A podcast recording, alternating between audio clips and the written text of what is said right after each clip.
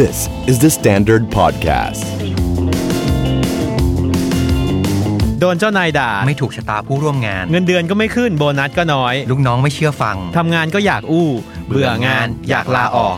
นี่คือพอดแคสต์ของชาวออฟฟิศ ที่ทำให้รู้ว่าเรื่องปวดหัวในที่ทำงานมีทางออกอยู่เสมอ สวัสดีครับ ผมบองเต่า สวัสดีครับ ผมทอฟฟี่แบชชอร์ และนี่คือ I Hate My Job Podcast I hate my job.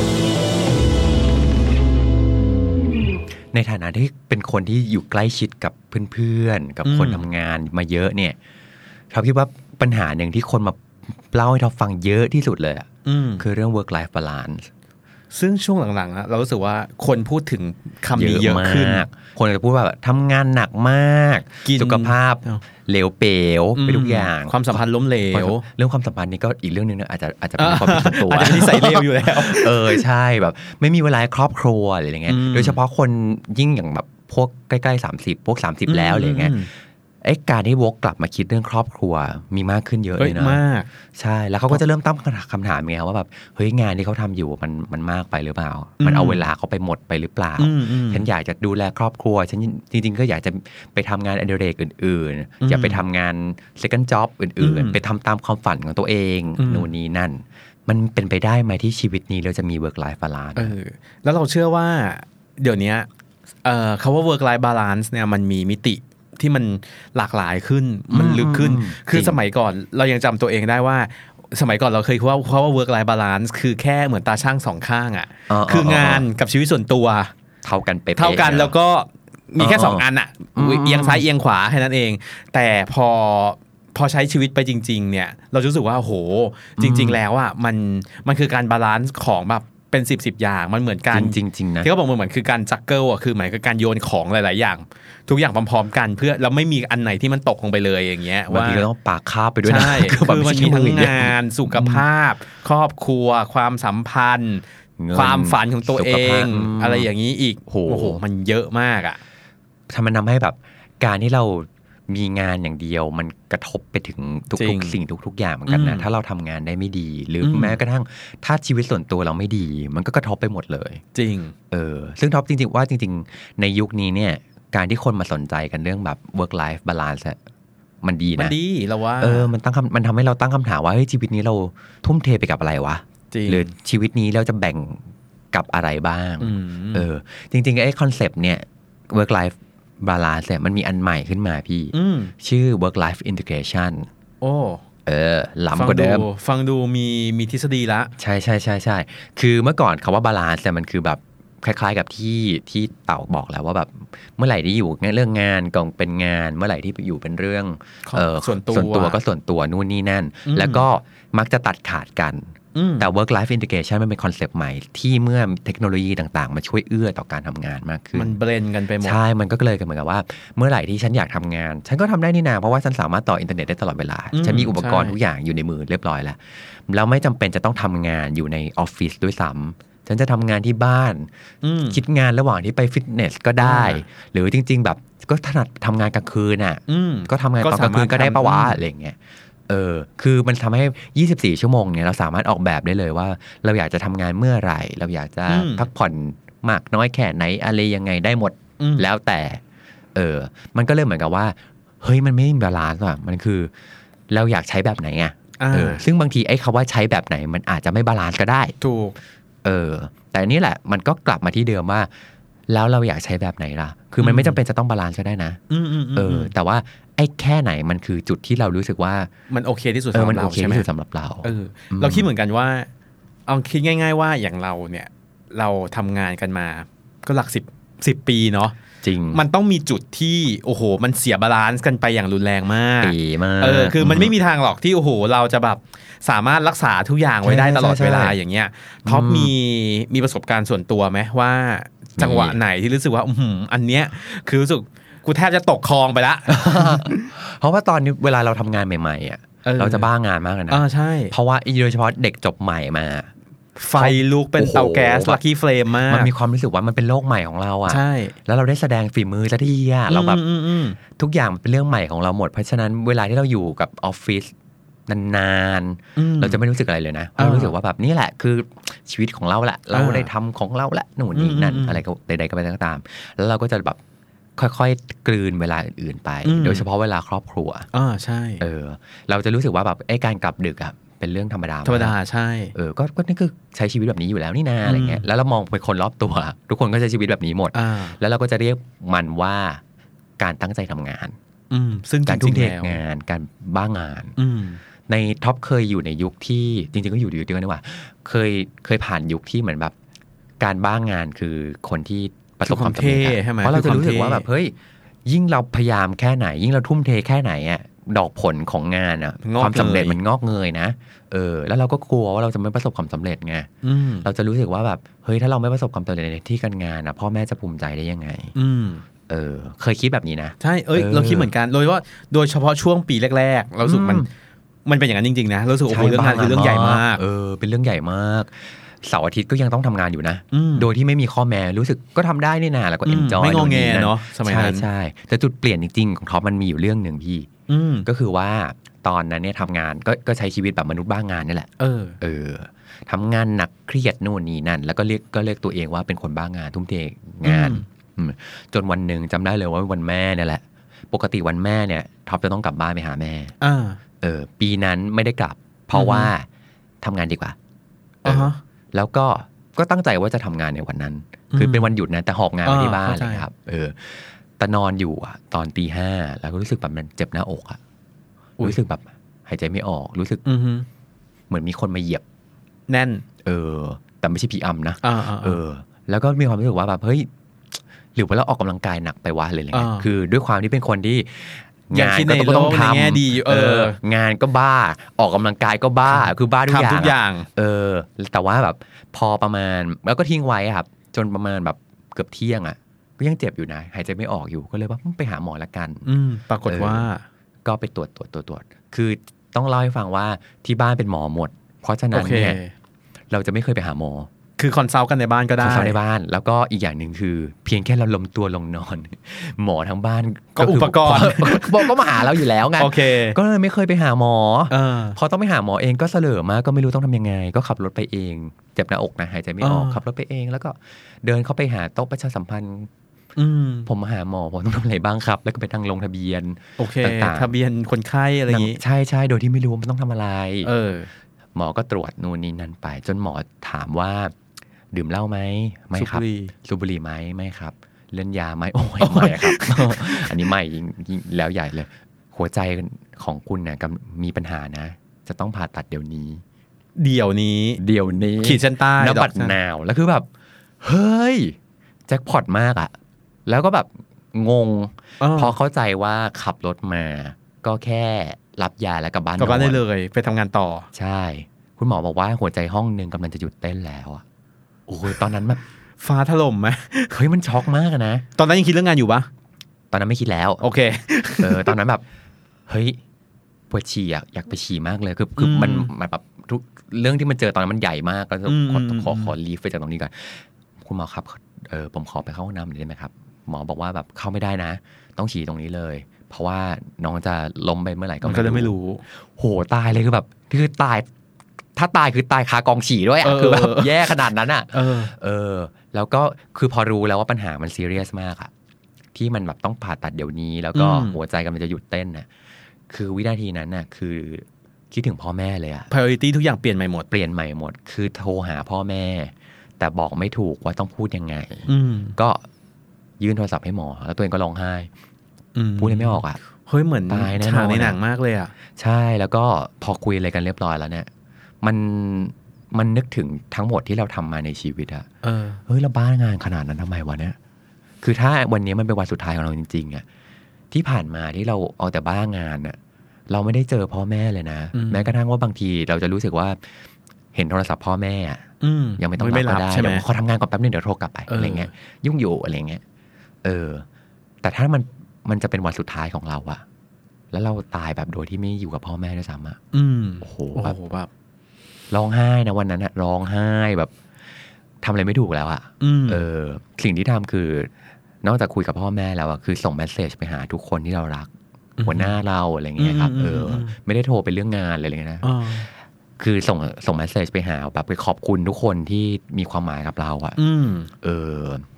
แล้วก็ก็ทำใจแล้วว่าเราคงไปแน่นอนอะไรเงี้ย อืม เออ แล้วก็เข้าคุณพ่อก็มาคุยด้วยโทรโทรศัพท์มาคุยด้วย ตอนนั้นคุณพ่อคุณแม่อยู่ที่ลำปาง อ่าฮะ เออ ปกติอยู่ที่เพชรบูรณ์แต่วันนั้นไปลำปาง ต้องขับรถจากลำปางมาที่กรุงเทพ กรุงเทพทันที ซึ่งมันใช้เวลานานมากอะไร อ่า เงี้ย เข้าใจ ซึ่งซึ่งคงไม่ทันการผ่าตัดหรอก อ่าโอเค คุณพ่อก็เลยบอกคำหนึ่งว่าแบบ ไม่ต้องกลัวนะ อืม พ่อจะทำทุกป้าจะทำทุกวิถีทางให้ท็อฟฟี่มีชีวิตอยู่ อืม โอ้โห มันแบบ จีดมาก จี๊ดมากอะแล้วมันคือแบบเฮ้ยที่ผ่านมาเราเราบ้างานแล้วเราไม่ได้นึกถึงพ่อแม่เลยไงเพราะเรามัวแต่คิดว่าเราต้องใช้ความสำเร็จในหน้าที่การงาน เพื่อที่จะ อืม ทำให้พ่อแม่ภูมิใจอะเออ แล้วก็บางทีเราก็ใช้เวลาไปกับความเละเทะในชีวิตอื่น ๆ อะไรบ้างด้วยไง เข้ใจ เออ จนพอเข้าห้องผ่าตัด เราก็กลัวมาก และคิดว่าเราตายแน่นอน อืม เออผ่าตัดครั้งแรกเนี่ยคือทำบอลลูนก่อน อ่าฮะ เออ ซึ่งบอลลูนไม่สำเร็จ เฮ้ย เราไม่เคยได้ยินคำว่าบอลลูนไม่สำเร็จ ใช่ มันไม่ควรจะ มันควรจะสำเร็จ ปะวะ เลย เออ แต่มันเป็นเคสพิเศษ เพราะว่ามันแบบ มัน มันยาก มันอุด มั มัน นยาก ทายาม าก กอะไรอย่างเงี้ย คือตอน จะบอกว่าตอนที่เขาทำบอลลูนเนี่ยซึ่งจริงๆเขาฉีดยาชานะท็อปอะรู้สึกหมดเลย รู้สึกว่าตอนนี้เขากำลังแทงอะไรเราอยู่ อะไรเงี้ย แบบ โอ้ยแบบ ใจจะขาดอะ เออ สวดมนต์ร้องไห้ ดิ้น ซึ่งเขาก็มัดเราไว้อะไรอย่างเงี้ยนะ เราแต่เราแบบ โอ้โห มันสำมัน มันรู้สึกเลยว่าเราตายแน่นอนอะ อืม เออ พอผ่านไปชั่วโมงหนึ่งนึกว่าทุกอย่างจบแล้ว พี่ชายซึ่งเป็นหมอก็เดินมาบอกร้องไห้มาเลยอะพี่ชายบอกว่าแบบทอฟฟี่ผ่าตัดเมื่อกี้ไม่สำเร็จนะ เดี๋ยวทอฟฟี่จะต้องบายพาส อืม แล้วก็ถามว่า มันคืออะไร บายพาสคืออะไร อะไรเออ เออเขาก็บอกว่า เขาจะต้องเลื่อยหน้าอกท็อปอะออก อ่าฮะ แล้วก็เหมือนยกซี่โครงขึ้น เพื่อที่จะไปผ่าตัดเส้นเลือดที่หัวใจอะ า คือแค่คิดว่าแบบต้องมาผ่า โอ้โห ซี่โครงเราเนี่ยคือแบบ เพราะ กูตาย ตาย แน่ ดี น ก อ ว่าน ใช่ไหม แบบล้มตัวตายแน่นอนเลยอะไรเงี้ย อืม คือตอนนั้นนะทำให้คิดว่าอะไรหรือว่า คิดว่าแบบที่ผ่านมาเราใช้ชีวิตยังไงวะ อืม เออ เรามีความฝันตั้งหลายอย่าง แต่เราทำไม่สำเร็จ อืม เราเอาแต่บ้างงาน เราเอาแต่เราไม่ได้สนใจครอบครัวอย่างที่เราควรจะทำอ่ะ เอออ ม แล้วตอนเนี้ยมันเรากำลังจะหมดเวลาแล้วอะ อืม เออ ซึ่งตอนนั้นน่ะภาวนาอย่างหนึ่งว่าแบบ ถ้ามีโอกาสเราจะเปลี่ยนชีวิตใหม่ อืม ขอให้การผ่าตัดนี้ผ่านไปด้วยดี อืม เราจะไปบอกทุกคนเลย ให้ไปใช้ชีวิตใหม่ ชีวิตแม่งโคตรไม่แน่ไม่นอนเลยอะ อืม เออแม้กระทั่งเราที่ดูแลสุขภาพดีขนาดนี้ มันยังแจ็คพอตกับเราได้ อ่า เออ เราจะกลับไปกอดพ่อแม่แน่นๆ เราจะไปทำทำทุกอย่างที่เราควรจะได้ทำ อืมอืมอืม เออ ก็โชคดีมาก ได้มานั่งอยู่ใน ใช่เอาถ้าเกิดถ้าเกิดตายไปแล้วก็คงไม่มา เนาะ ก็จะเป็นรายการอื่นแทน ใช่ใช่ใช่แล้วแบบชีวิตเปลี่ยนเลยนะ มุมมอง อ่า ในการทำงานเราเปลี่ยน อืม เออเรารู้แล้วว่าต่อให้เราทำงานหนักแค่ไหนก็ตาม ครอบครัวยังเป็นสิ่งที่เราต้องดูแล อืม เสมอ อืม เพราะว่าตอนที่ป่วยอ่ะคนที่ดูแลเราคือ ครอบครัว พ่แม่เออ ใช่ คือครอบครัวนะแล้วเราเราได้เห็นพ่อแม่ดูแลเราทำเขาทำอย่างที่เขาบอกจริงๆว่าเขาทำทุกวิธีทางเพื่อให้เรามีชีวิตอยู่อะ อืม แล้วก็ฟื้นฟูร่างกายไปสองเดือนแล้วแบบเปลี่ยนชีวิตไปหมดเลย โอ้ อะไรเงี้เอยอดี แล้วเราก็พอกลับมาทำงานใหม่แล้วก็เปลี่ยนใหม่ชีวิตใหม่ อืม เออ นั่นแหละ ถึงต้องบอกว่าแบบ ถ้ามีโอกาสก็อยากจะเล่าให้ทุกคนฟังว่าแบบ มันมันเกิดขึ้นได้ มันไม่มีความแน่นอนในชีวิต อืม แล้วก็ต่อให้เราทำงานหนักแค่ไหนก็ตาม อย่าลืมนึกถึงครอบครัว เออ ถ้าพูดตรงๆเลยก็คือว่า ถ้าวันนั้นเราตายไป วันนั้นเราทำงานหนักไปหรืออะไรๆก็ตาม แล้วเราไม่มีเราแล้วครับ อืม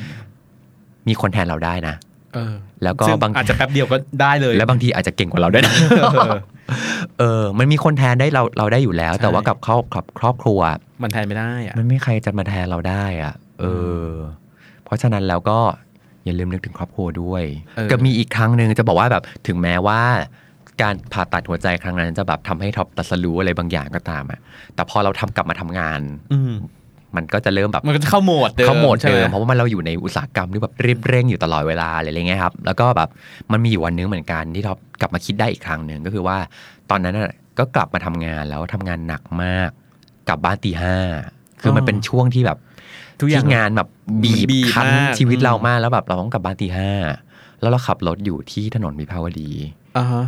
ถนนวิภาวดีมีอยู่ประมาณ 3 เลนตรงกลางครับ อืมอืมอืมอืม เราอยู่ขวาสุดแล้วเราไปซ้ายสุดเร็วมาก ซึ่งยังดีว่ารู้ตัวทัน รู้ตัวทัน โชคดีมากที่ไม่เป็นอะไร แล้วก็รถก็ไม่เป็นไรนะคือหักทัน เดียว แต่เรามานั่งคิดว่าแบบ เฮ้ยถ้าเกิดเมื่อกี้เราเป็นอะไรไปอะ เออ เอะประชุมตอน9ก้าโมงยังเหมือนเดิมนะ จริง เออ มันยังเกิดขึ้นได้ต่อ ทุกคนทำงานได้ต่อ แต่ถ้าเราตายไปเมื่อกี้ อืม จบเลยนะ จบเกมเล จริ ย ง อันนั้นนะเป็นอีกเวกอัพคอ l จริง ๆ ที่ทำให้ท็อปแบบกลับมามองเรื่องนี้ใหม่ อืม อืม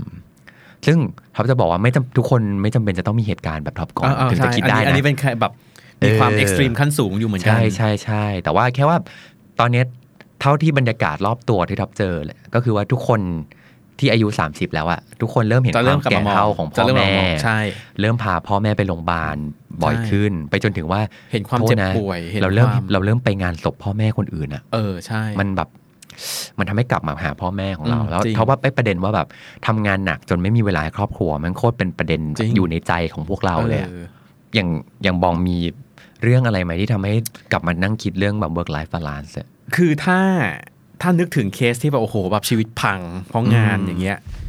จริง ๆ ไม่ถึงว่าโอ้โหพังพินาศแบบ เออเออ ย่อยยับขนาดนั้นหรอกแต่เคยมีเคสที่รู้สึกว่าเออมันเป็นเพราะงานจริงๆมีอยู่สองครั้ง อืม แล้วทั้งสองครั้งเนี่ยมันผูกกับเรื่องงานคือมันเป็นช่วงที่ต้องเดินทางเยอะมาก อืม คือมันเคยมี นี่ก็ไปเที่ยวหรือไปไปทำงาน ทำงานทำงาน อ๋ จ อ ริงๆ คือมันมีอยู่ปีหนึ่งที่เราทำงานแบบ มันบินหนัก อืม มาก อืม ๆ มาก ๆ แล้วก็สมัยก่อนเนี่ยเคยบินรู้สึกว่าเออบินแค่ประเทศเพื่อนบ้าน อืม ก็รู้สึกว่าเออมันก็แฮนเดิลได้เนอะ อืม ร่างกายไม่ต้องปรับตัวอะไรเลย เออ ตอนจนถึงปีหนึ่งที่แบบบินไปอเมริกา บินไปยุโรป บางที อ่าฮะ บินแบบหนึ่งทริปรอบโลกยังเคยอย่างเงี้ย แล้วมันต่อต่อต่อต่อซ้ำซ้ำซ้ำซ้ำกันไปเรื่อยๆแล้วเรา นี่ เชื่ คือ อ เดิ ว่า นสายทัวร์หรือว่า ใช่เอ อเหมือนแบบเหมือนจินตลาทัวร์เวิลด์ทัวร์ เออ อ อย่าง นั้นเลยนะเฮ้ยแต่มันคือมันฟังดูเท่เนอะมันฟังโอ้โห อืม ว่าดีจังเลยอ่ะ เรา ได้ ไป ไป เมื เมือง งนอนอ อกก อะไรอย่างเงี้ยเออ แต่เพราะแบบพอมาถึงจุดหนึ่งมันจะมีความซัฟเฟอร์อยู่ประมาณหนึ่ง เออ และตอนนั้นนะด้วยความที่อายุก็ยังประมาณยังไม่ถึง 30 เราเชื่อโอ้โหเนี่ยนี่คือช่วงนี่คือยุคทองแห่ง เรเนซองส์มาก ใช่ มันคือยุคทองของสุขภาพที่แบบ อืม ยังไงกูก็เอาอยู่ จนสุดท้ายอ่ะมันมันเดินทางหนักมาก ๆ แล้วเราพักน้อยมาก คือเราไม่มีเราไม่มีเวลาให้ให้ตัวเองแบบในการแบบฟื้นซ่อมร่างซ่อมเซลล์เลยอย่างเงี้ย อืมอืมอืม จนสุดท้ายโรคที่เป็นคือเป็นงูสวัสด เฮ้ย มันเป็นโรคที่แบบ มันใช่ไหมมันเป็นโรคที่แบบ มันไม่น่าจะเกิดขึ้นได้นะ ใช่ นึกออกปะ คือยังจำได้เลยว่าแบบ คืนนั้นน่ะ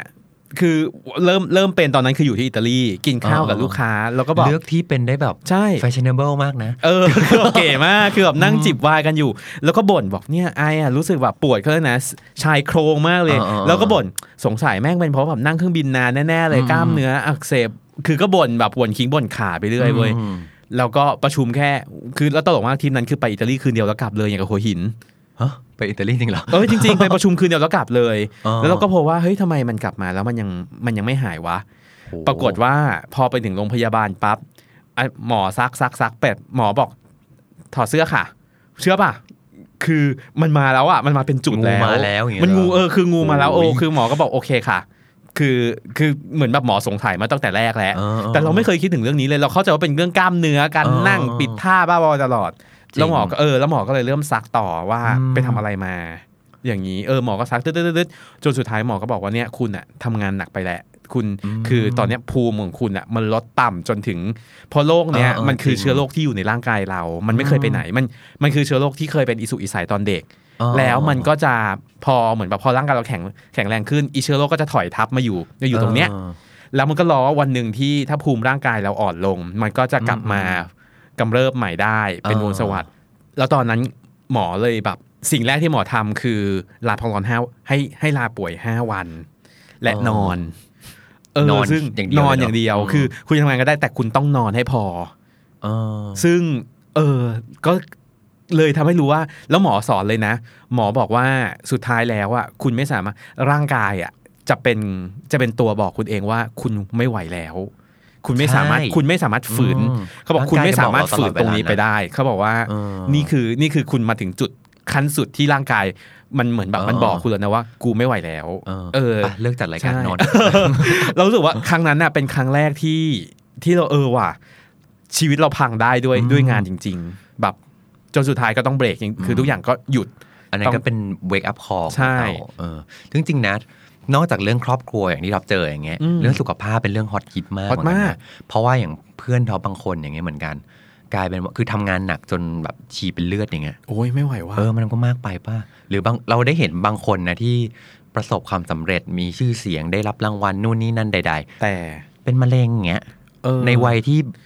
ยั ยัง ง ควรจะต้องเป็นน่ะ ใช่ แล้วแบบเอ้าก็ อืมอืม เป็นมะเร็งมั่งเป็นอะไรต่างๆหมดนานาแล้วเรารู้สึกว่าแบบเฮ้ยไอ้ความไอ้เงินทั้งหมดที่เราหามาชื่อเสียงทั้งหมด มันไม่มีความหมายแล้ว ใช่ มันไม่มีความหมาย เออ เลยนะ เมื่อแบบสิ่งสุดท้ายที่จะฟ้องว่าคุณดูแลรับผิดชอบชีวิตคุณได้ดีแค่ไหนอย่างร่างกายสุขภาพคุณนะ อืมอืมอืม มันบอกหมดเลยว่าคุณรับผิดชอบมันไม่ได้อะเออ จริง ๆ มันมีเคยมีอีกเคสหนึ่งด้วย ซึ่งจริงๆก็คล้าย ๆ กันคือ แต่เคสเนี้ยเป็นเคสตอนที่ถูกส่งไปทำงานต่างประเทศ อืม ด้วยความว่าถูกส่งไปตอนที่ยังเด็กมากเราสูงมันคือโอกาส เออ มันเป็นโอกาสที่แบบ มันเป็นโอกาสที่ไม่มีใครจะได้อะ อืม รู้สึกโหว่าแบบมันณตอนนั้นอะมันไม่มีใครหรอกที่จะได้ไปทำงานต่างประเทศ อืม นี่แปลว่าเขาต้องมั่นใจในตัวเราอย่างเงี้ย อืม สิ่งที่เลือกทำคือเลือกกับแฟน เฮ้ยเพื่อที่จะมุ่งมั่น ใช่ ในด้านนี้ เพราะเราเพราะเราเพราะว่า คือพอตัวไม่ได้อยู่ด้วยกันแล้ว แล้วเราก็ เออ รู้สึกว่าเฮ้ยมันไม่น่าจะบาลานซ์ได้ อืม แล้วเราก็พบว่าวิธีการปรับบาลานซ์ของเราคือ คือการเลิกกัน โอ้ ซึ่งมานั่งคิดอีกทีกูคิดง่ายไปเปล่าวะ เออเออ เออเราก็บอกว่าเฮ้ยจริง ๆ การบาลานซ์ชีวิตมันมีมันมันมีความซับซ้อน จริงๆ ลึก ว่ะ มันไม่ใช่แค่ว่าเอ้ย ทางนี้หนักไปใช่ไหมอ่ะงั้นกูตัดนี้ทิ้งเลย มันมันไม่ได้มันไม่ได้ซิมเปิลขนาดนั้นนะ เอ้ย อันเนี้ยจริง เพราะว่าเวลาที่คนบอกว่า โอ้ยอยากมีเวิร์กไลฟ์บาลานซ์จัง อืม คนมักจะเลือกวิธีกาตัรด คือแบบ ทิ้ง ตัดทิ้งหรือแบบ เออ ก็ก็ทำงานให้น้อยลง อืม เออ แต่จริง ๆ แล้วอ่ะ 24 ชั่วโมงเรามีเท่ากัน เท่า นะ กันใช่ เออ เราจะแบ่งยังไง อ่า เออกับ คือ อี อี กอันหนึ่งคือเมื่อไหร่ก็ตามที่เราอยู่บทบาทไหนเราโฟกัสเรื่องนั้น ม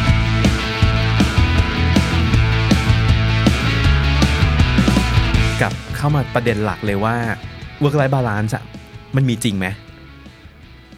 เดทแอร์ไปนี่แปลว่ากำลังคิด อืม ว่ามันจริงปะวะ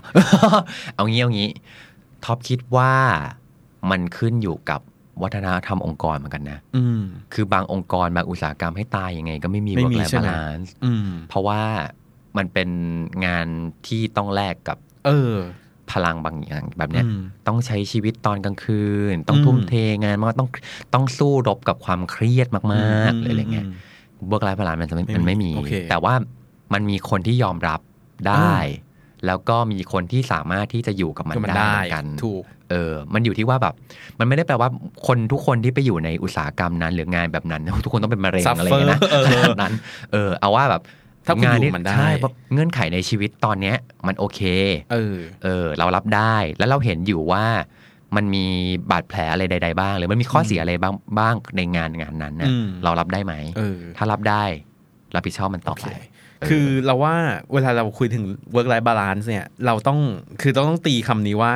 มันไม่ใช่งานครึ่งหนึ่งชีวิตครึ่งหนึ่ง ใช่ใช่ มันไม่ใช่ ใช่ 50 50 แบ่งครึ่งแล้วทุกอย่างจบไง อืมชีวิตก็เป็นงานเหมือนกันนะ ใช่ เออ แล้วเราส่วนตัวเราอะเรารู้สึกว่า work life balance มี อืมอืม แต่เรามองว่า work life balance ในในแต่ละช่วงชีวิตไม่เหมือนกัน เออจริง เราพบว่าชีวิตมันไดินามิกมากแล้ว อืมอืมอืม คือเงื่อนไขของชีวิตทุกอย่างแฟกเตอร์ทุกอย่างมันเปลี่ยนตลอด ใช่ เออ แล้ว แล้ แต่ ว ละ เรา คนก็ไม่เหมือนกันนะ ใช่ แล้ว อืม เราพบว่ามันแล้วชีวิตมันต้องปรับตามเรื่องพวกนี้ทั้งหมดอะอย่างที่ อืม บอกว่า มันไม่ใช่แค่ว่างานกับแฟน หรือช่วงนี้งานกับครอบครัวจบ แต่สุดท้ายแล้วว่ามันจะมีเงื่อนไข 3 4 5 6 7 8 จริงๆจริ9งๆ ซึ่งณวันที่คุณอายุ 22 วันที่คุณอายุ 25 อายุ 40 โจทย์พวกนี้มันเปลี่ยนมันค่อยๆเปลี่ยนเปลี่ยนเปลี่ยนเปลี่ยนเปลี่ยนไปเรื่อยๆ ใช่ เออแล้วถูกอันเนี้ยคือสิ่งที่สำคัญมากว่าเฮ้ยณวันเนี้ยณวันที่คุณอยู่ตรงนี้เนี่ยบาลานซ์ของคุณคืออะไร จริงๆ สิ่งที่คุณเคยบาลานซ์อาจจะไม่ใช่บาลานซ์ของวันพรุ่งนี้เราก็ได้ซ้ำไป อืม ถูกไหม ใช่ เออ เออ คือแต่ไม่ได้แปลว่าเราต้องทิ้งอย่างใดอย่างหนึ่ง อืม ไปเลยนะ ไม่ได้แปลว่าแบบ ใช่ เฮ้ยตอนนี้เป็นช่วงของการตักตวงเรื่อง อืม งานให้ได้ก่อน อืม กูก็ทำแต่งานอย่างเดียว ใช่ มันก็อย่างอื่นก็เสียไปหมด เออ กลายเป็นว่าเราอ่ะได้เรียนเรื่องข้อบาลานซ์ตรงเนี้ย ตอนที่เราไปเรียน ตอนที่เราไปเรียนเมืองนอก อืมม คือด้วยความที่ว่าตอนที่เราไปเรียนอ่ะมันเป็นคอร์สที่คือไปเรียน MBA ที่ที่ฝรั่งเศสเนี่ยมันต่างจาก MBA ที่อเมริกาคืออ อฮะ อเมริกาเนี่ยมันเรียน 2 ปีจบ แต่ว่าถ้าฝั่งยุโรปมันเรียนปีเดียวจบแปลว่าทุกอย่างมันจะถูกบีบ โอ้โห ขึ้นมาให้ 1 ปี คือมันจะทุกอย่างมันจะแน่นขึ้น 2 เท่า ว่างั้นเถอะ ซึ่งมันไม่ใช่แค่เรียนแต่ว่ามันจะมีเยอะมาก อ่ามั มันคือคุณก็ต้องน อนใช่ไหมคุณ จริงๆ คือเขาบอกเฮ้ยคุณต้องนอน คุณต้องเรียน คุณต้องสร้างคอนเนคชันคุณต้องปาร์ตี้คุณต้องไปเที่ยวคุณต้อง คือทุกอย่างมันจะประดังประเดเข้ามาหมด อืม เออ แต่สิ่งที่ สิ่งที่เขาสอนคือทุกคนมี 24 ชั่วโมงเท่ากัน อืม และเขาบอกคือเขาบรรทัดเลยว่าคุณไม่สามารถทำทุกอย่างได้ ไม่ว่าคุณจะเป็นใครก็ตาม คุณไม่สามารถทำได้ทุกอย่าง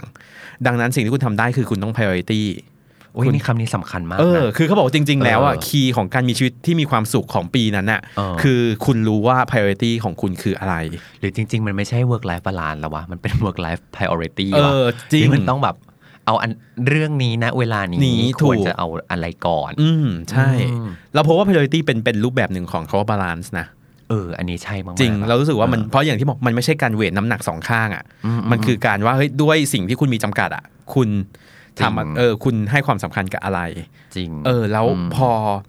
เออ พอเขาพูดอย่างนั้นอ่ะทุกคนในวันแรก ๆ ที่คนเพิ่งไปเรียนอ่ะ คนรู้สึกว่าฉันอยากทำทุกอย่าง ฉันอยากไปเที่ยว ฉันอยากเรียนด้วย ฉันอยากเกรดที่ดี ฉันอยากไปปาร์ตี้ ซึ่งก็จะโดนตบหน้าว่าเฮ้ยมึงไม่สามารถทำได้ทุกอย่างนะ ม ลองใจเย็นๆแล้วดูว่าอะไรที่มันสำคัญกับคุณ อืม เออแล้วบอกว่าหลักนั้นน่ะถูกเอามาใช้กับชีวิต ทุกวันเนี้ยว่าเรามี 24 ชั่วโมงเท่าเดิมแหละ เหมือนปีนั้นแหละ ม แต่สิ่งที่คุณอยากทำอ่ะมันเปลี่ยนไป อืม แล้ว priority ของตุนของคุณตอนเนี้ยคืออะไร ท็อปมีความรู้สึกว่าคนน่ะไปยึดติดกับภาพลักษณ์เหมือนกันนะ เหมือนกับ อืม ว่าเวลาที่เราเห็นสื่อต่างๆอะครับเรามักจะ อืม เห็นคนที่ประสบความสำเร็จในทุกด้านอ่ะ อืมอืมอืมอืมใช่ มีครอบครัวกูก็มีครอบครัวที่ดี งานกูก็เก่ง กีฬากูก็ออกอะไรทุกอย่ายงอด คืแบบ มนุษย์มาก โอ้โหแบบทำได้ยังไงวะแบบทุกอย่าง 360 องศาเก่งไปหมดดีไปหมด อืม แล้วคนก็จะรู้สึกว่า ฉันอยากทำไม่ได้แบบนั้นน่ะเอออ ม ซึ่งจริง ๆ แล้วเราไม่เคยรู้หรอกว่า ปัจจัยอะไรบ้างที่ทำให้เขาสามารถบาลานซ์หรือทำให้เขาสามารถทำในชีวิตแบบนั้นได้อะ อืมอืมอืมอืม เออ มันมีปัจจัยอื่นๆมาอีกเยอะนะ ใช่ เออเช่น เขาอาจจะต้องมีคนมาช่วยเขาเยอะหรือเปล่า ใช่ หรื แขน ด้วยหน้าที่ ขาต่างๆ ใช่ด้วยหน้าที่การงานแล้วเขามีการเซตระบบงานบางอย่างที่ทำให้เขาพอจะมีเวลา อืม ได้ ใช่ ออ เขาอาจจะไม่ต้อง กลับบ้านอาจจะไม่ต้องมาซักผ้าแช่ผ้า เออหรืออะไรอย่างนี้หรือเปล่าอะไรอย่างเงี้ยเอออ ม มีคนเตรียมอาหาร ใช่ ต่างๆ แต่ไม่ได้แปลว่าเราจะมีไม่ได้นะ เออ คือจริงๆเวลาดูชีวิตคนเหล่านี้ที่เราเห็นตามสื่ออะไรเงี้ยครับให้หยิบมาเป็นส่วนๆเนี่ย อืม เออแล้วก็เอามาปรับใช้กับเรา แต่ไม่ได้แปลว่าเราต้องไปเป็นคนแบบนั้นไง อืม เออ คือเราไม่สามารถที่จะเป็นมนุษย์ที่เพอร์เฟกได้อยู่ตลอดเวลา อืม แน่นอนอ่ะ เออ แล้วก็ เออเราพูดถึงคำว่าบาลานซ์อีกอย่างหนึ่งอะเรารู้สึกว่าบางทีเวลาคนพูดถึงบาลานซ์คนพูดถึงปริมาณ อืมอืม คนจะพูดรู้สึกว่าอย่างที่เมื่อกี้บอกว่า บางคนจะรู้สึกว่า work life balance คือการทำงาน 70 หรือทำงาน 50 อืม เที่ยว 50 สมมุตินะ เออ เออคนจะมองที่ปริมาณตลอด แต่เราพบว่าตอนเนี้ย work life balance ของเราคือ ปริมาณแทบไม่มีผลเลย อืม แต่เราบอกว่าเอ้ยมันคือ quality มันคือคุณภาพจริง ๆ เออจริง เรารู้สึกว่าจุดที่เป็น work life balance ของเราคืองานก็ได้คุณภาพ อืม และชีวิตก็มีคุณภาพ ซึ่ง ใช่ การจะมีคุณภาพเนี่ยต้องบอกตรงว่าในบางช่วงเนี่ยงานมันโคตรหนักเลยอะ เออเออเออ แต่สมมติเราเหลืออยู่แค่ประมาณเหลือชีวิตอยู่แค่ประมาณ 20%แต่ถ้าสมมติว่าถ้าไม่เป็น 20%ที่เป็นคุณภาพจริงๆสำหรับเรานั่นคือบาลานซ์แล้ว อย่างเช่น จริงนะ อืม เหมือนเวลาไปเที่ยว เราพบว่าด้วยงานเนี่ยเราไม่สามารถเราไม่สามารถไปเที่ยวได้เกินหนึ่งอาทิตย์ อืม ถ้าแล้วเราแล้วเรายอมรับเราเรายอมรับเงื่อนไขนั้นไง ครับ ว่า อือฮึ เราไม่เราไม่สามารถลาพักร้อนได้เกินเท่าเนี้ยแต่เรามองว่าถ้าอาทิตย์นั้นน่ะมันมีคุณภาพจริง เออ ๆ คือเที่ยวแล้วคุณได้ชาร์จพลังจริง ๆสำหรับเรานั่นคือบาลานซ์คือคุณกลับมา อืม คือพร้อมลุยงานต่ออ ม ซึ่งจริง ๆ ไอ้เขาว่าเจ็ดวันนั้นน่ะพอถ้าพูดถึงปริมาณน่ะบางทีอาจจะยังทั้งทำงานอยู่ได้วยซ้ำไป แต่เรารู้สึกว่าเราทำด้วยความรู้สึกที่โอเคกับมัน คือในฐานะที่แบบเป็นคนที่ลาพักร้อนก็บางทีก็แอบอ่านอีเมลบ้าง แต่ไม่ตอบ เออออ แต่เรารู้สึกว่านี่คือวิธีการบาลานซ์ของเราที่ว่าเพื่อไม่ให้กลับมาแล้วทุกอย่างก็ทะลักใส่หน้า เออเออเออเอออ อย่างเงี้ยเราก็ จริง พบว่า เออว่ะมันทุกอย่างไม่ได้เกี่ยว ไม่ได้เกี่ยวกับปริมาณเลย ไม่ได้มองว่าโอ้โหการที่เราไปลาเจ็ดเราลาไปเจ็ดวันเนี่ย เราทำงานเราทำงานหกวัน เอ้ยเราเที่ยวหกวันทำงานวันหนึ่งคือไม่ได้มองอย่างนั้นแต่เรารู้สึกว่า อืม เออเรากลับมาแล้วทริปเนี้ยมีคุณภาพกับเรา จริง ได้พลังงาน อืม ทั้งทั้งๆที่จริง ๆ คนบอกหูมันดูไม่คุ้มเลยอะมึง แบบ ปีหนึ่งทำงานแทบตายได้ลาแค่นี้เองเหรออะไรอย่างเงี้ย เออ เราเลยมองว่านี่เป็นอีกมุมหนึ่งที่เรามองคาว่าบาลานซ์ของเราว่า เฮ้ย ปริมาณแบบแทบไม่มีผลเลย เป็นเรื่องของคุณภาพมากกว่า อืมก็จริงนะกับอีกอย่างครับรู้สึกว่าเวลาที่เราต้องทำงานอ่ะ อืม เราก็ต้องทำงานให้ดีนะ ใช่ เออเมื่อไหร่ก็ตามที่เราอยู่ในบทบาทของลูก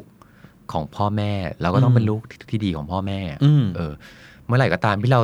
ต้องดูแลตัวเราของเราเองบนเรื่องสุขภาพ ก็ต้องดูแลให้ได้อะ อืม คือมันไม่มีการที่ว่า เราเป็นคนที่ทำงานดีจังเลยแบบต่าง ๆ นานา แต่เราเป็นลูกที่เลวก็ไม่ได้ปะวะ จริง ๆ มันไม่ใช่มันไม่ใช่สิ่งต้องเลือกเนอะ ใช่ใช่ใช่หรือเราแบบ เราเป็นแฟนที่ดีมากแต่เราไม่ทำงานหาอะไรเลยอย่างเงี้ยก็ไม่ได้ นทำได้ ปะ ทั้งคู่เปล่าวะ เออเออเออคือแบบใน 360 องศาของเราอ่ะ อืม มันมันต้องแบบทำให้ได้ดีอย่างเหมาะสมในแต่ละด้านเหมือนกันนะ อืม เออ แต่ต้องให้รู้ว่าเมื่อไหร่จะต้องทำอะไร เหมือนอย่างอย่างที่บองบอกอะบนเรื่องการให้ลำดับความสำคัญน่ะ ใช่ เป็นเรื่องสำคัญเลยอืมสุดท้ายเราคิดว่ามันก็กลับไปที่คำว่า work life integration ได้เหมือนกันนะ ที่เราคุยกันตอนแรกเลยอะเออว่าตอนเนี้ยทุกอย่างมันเอื้อให้เราแบบ โลกมันเปลี่ยนไป ใช่ให้เราใช้ชีวิตได้ง่ายขึ้นมา ทุกกอย่าง แล้วอะ คือทุกอย่างมันไม่มันไม่ได้ถูกหั่นเป็นท่อนๆๆๆๆนะ ใช่ใช่จริง ๆ เราทำทุกอย่างเนี่ยมันปนๆกันก็ได้นะ ใช่ เช่น เราสามารถที่จะดูแลครอบครัวได้ อืม แม้ว่าเราจะต้องทำงาน เช่นแบบในในระหว่างวันอะไรอย่างเงี้ย คือแทนที่เราจะไปรอถมทีเดียวค่อยไปดูแลพ่อแม่ท้ายวันอย่างเงี้ย อืม ตอนกลางวันเราโทรหา โทร เขาได้ คุย นะ ใช่ เออ คือการได้ยินเสียงกันบ่อยๆ มันก็มันก็ชื่นใจเหมือนกัน เออ หรือว่าแบบเฮ้ย การรักษาสุขภาพ สุขภาพเนี่ย คนเนี่ยจะชอบคิดว่าไปออกกำลังกายแปลว่าต้องไปออกกำลังกายเป็นชั่วโมง เออ ติดต่อกันครึ่งชั่วโมงนู่นนี่นั่นใด ๆ ก็ตาม อืม จริงๆ แค่เดินขึ้นบันได ก็เป็น อืม การออกกำลังกายแล้ว อืม หรือทำให้ได้ ใช่ 20 นาทีอ่ะจะอะไรก็แล้วแต่ 20 นาที มันก็ อือหือ มันก็เป็นเวลาที่ดีแล้วอ่ะ ใช่ ขอให้ได้ทำแล้วค่อยพวกเนี้ยครับ มันค่อย ๆมาแปะผสมกันอะไรต่างๆ แล้วอ่ะ อื มันก็รวมเป็น 24 ชั่วโมงที่มันมีคุณภาพได้เหมือนกันนะ อืมใช่ ม คือเราว่าคาว่า work life balance คือความหมายมันมันเปลี่ยนไปเรื่อยๆ ตาม คือมันมีมันมีหลายปัจจัยมากเนอะซึ่งส่วนหนึ่งก็คือเนี่ยแหละว่าการใช้ชีวิตของคนเดี๋ยวเนี้ยมันไม่ใช่มันไม่ใช่แค่ คุณออกจากบ้านไปทำงาน ใช่ แล้วนั่งรถ อืม กลับบ้านแค่เนี้ย ม คือเดี๋ยวนี้ทุกอย่างมันเบลนกันไปหมดแล้ว ซึ่งไอ้พวกเนี้ยแหละที่จะทำให้จะทำให้เขาคอนเซปต์ของเขาว่าบาลานซ์อะมันเปลี่ยนไป ใช่ นอกจากตัวเราเองแล้วอ่ะตัวองค์กรเองก็เหมือนกัน อืมใช่ เขามีความรู้สึกว่าองค์กรเดี๋ยวนี้ก็ต้องปรับตัวเหมือนกัน ใช่ เพราะว่าคนพนักงานเองอ่ะก็เรียกร้องหา ถูก คุณภาพชีวิตที่ดีแบบนี้แล้วอ่ะ มันไม่ได้แปลว่าพนักงานที่ทุ่มเทให้กับงานจนตายขาดที่ทำงานเป็นพนักงานที่ดี ที่ดี แล้วอะ ที่สุดถูก หรือมันไม่ได้แปลว่าเราทุ่มเทกับงานแบบจนแบบลืมทุกสิ่งทุกอย่างแล้ว เราจะได้งานที่ดี อืม องค์กรที่มีพนักงานที่มีความสุขที่ไปมีมิติอื่นของชีวิต แล้วเขาเอามิติเหล่านั้นเนี่ย มาเสริม มาเสริมกับคุณภาพงานได้อะมันเป็นองค์กรที่ ใช่ แข็งแรงมากเลยนะ เออจริง คุณคิดดูว่าแบบวันวันๆหนึ่งเราทำงานตั้งกี่ชั่วโมงอะแล้วถ้ามันเป็นการทำงานที่เราอยู่ตรงนี้แล้วเรามีความสุขด้วย แล้วเราออกไปเราก็มีความสุขด้วย อืม แม่งเป็นชีวิตที่ดีมากเลยนะ โคตรวินวินอะเออ ก็วินวินนะ จริง เออ เพราะฉะนั้น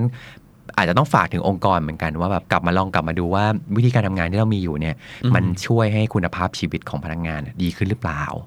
เออเราเห็นพนักงานเอิ่มทางคืนที่นี่ไหม กลับดึกหรือเปล่า ทำไมหกโมงแล้วยังอยู่ที่โต๊ะ เออหรืออะไรอย่างงี้ไหมอะหรือไงเออหรือมันเคยเคยดูกันไหมว่าแบบสุขภาพของพนักงานเป็นยังไงบ้าง อืม เออหรือแบบลองกลับมาดูว่าพนักงานในแต่ละปี เราตรวจแล้วเจอเขาเป็นมะเร็งมากน้อยแค่ไหน เออเครียดมากน้อยแค่ไหนอะไรเงี้ยบางทีถ้าเราไป track เจอเรื่อยๆนะหมายถึงว่าเรามีการคุยกับพนักงานเรื่อยๆ อื อะ ม เราจะพบว่าแบบความทุกข์หลายอย่างอะองค์กรอะสามารถจะแก้ได้ด้วยนะ ใช่ เออ แล้ว เช่น การ ว่า ไม่แก้มันเป็นต้นทุนนะ เราถือ ใช่ใช่ใช่ เมื่อไหร่ก็ตามที่ลูกพนักงานมีความทุกข์มาแล้วเขามาทำงานอ่ะแม่งเป็นแอสเซทที่แบบคุณภาพต่ำ ต่ำมาก เออ เพราะฉะนั้นถ้าอยากมีงานที่ดี อย่าลืมดูแลคุณภาพชีวิตของพนักงานเหมือนกัน ฟังไอเฮดไมจ็อบเอพิโซดนี้แล้วเนี่ย หลายคนอาจจะพอได้วิธีไปปรับใช้กับตัวเอง แล้วก็ทำให้ I hate my job กลายเป็น I love my job ได้นะครับ The Standard Podcast. Eye opening for your ears.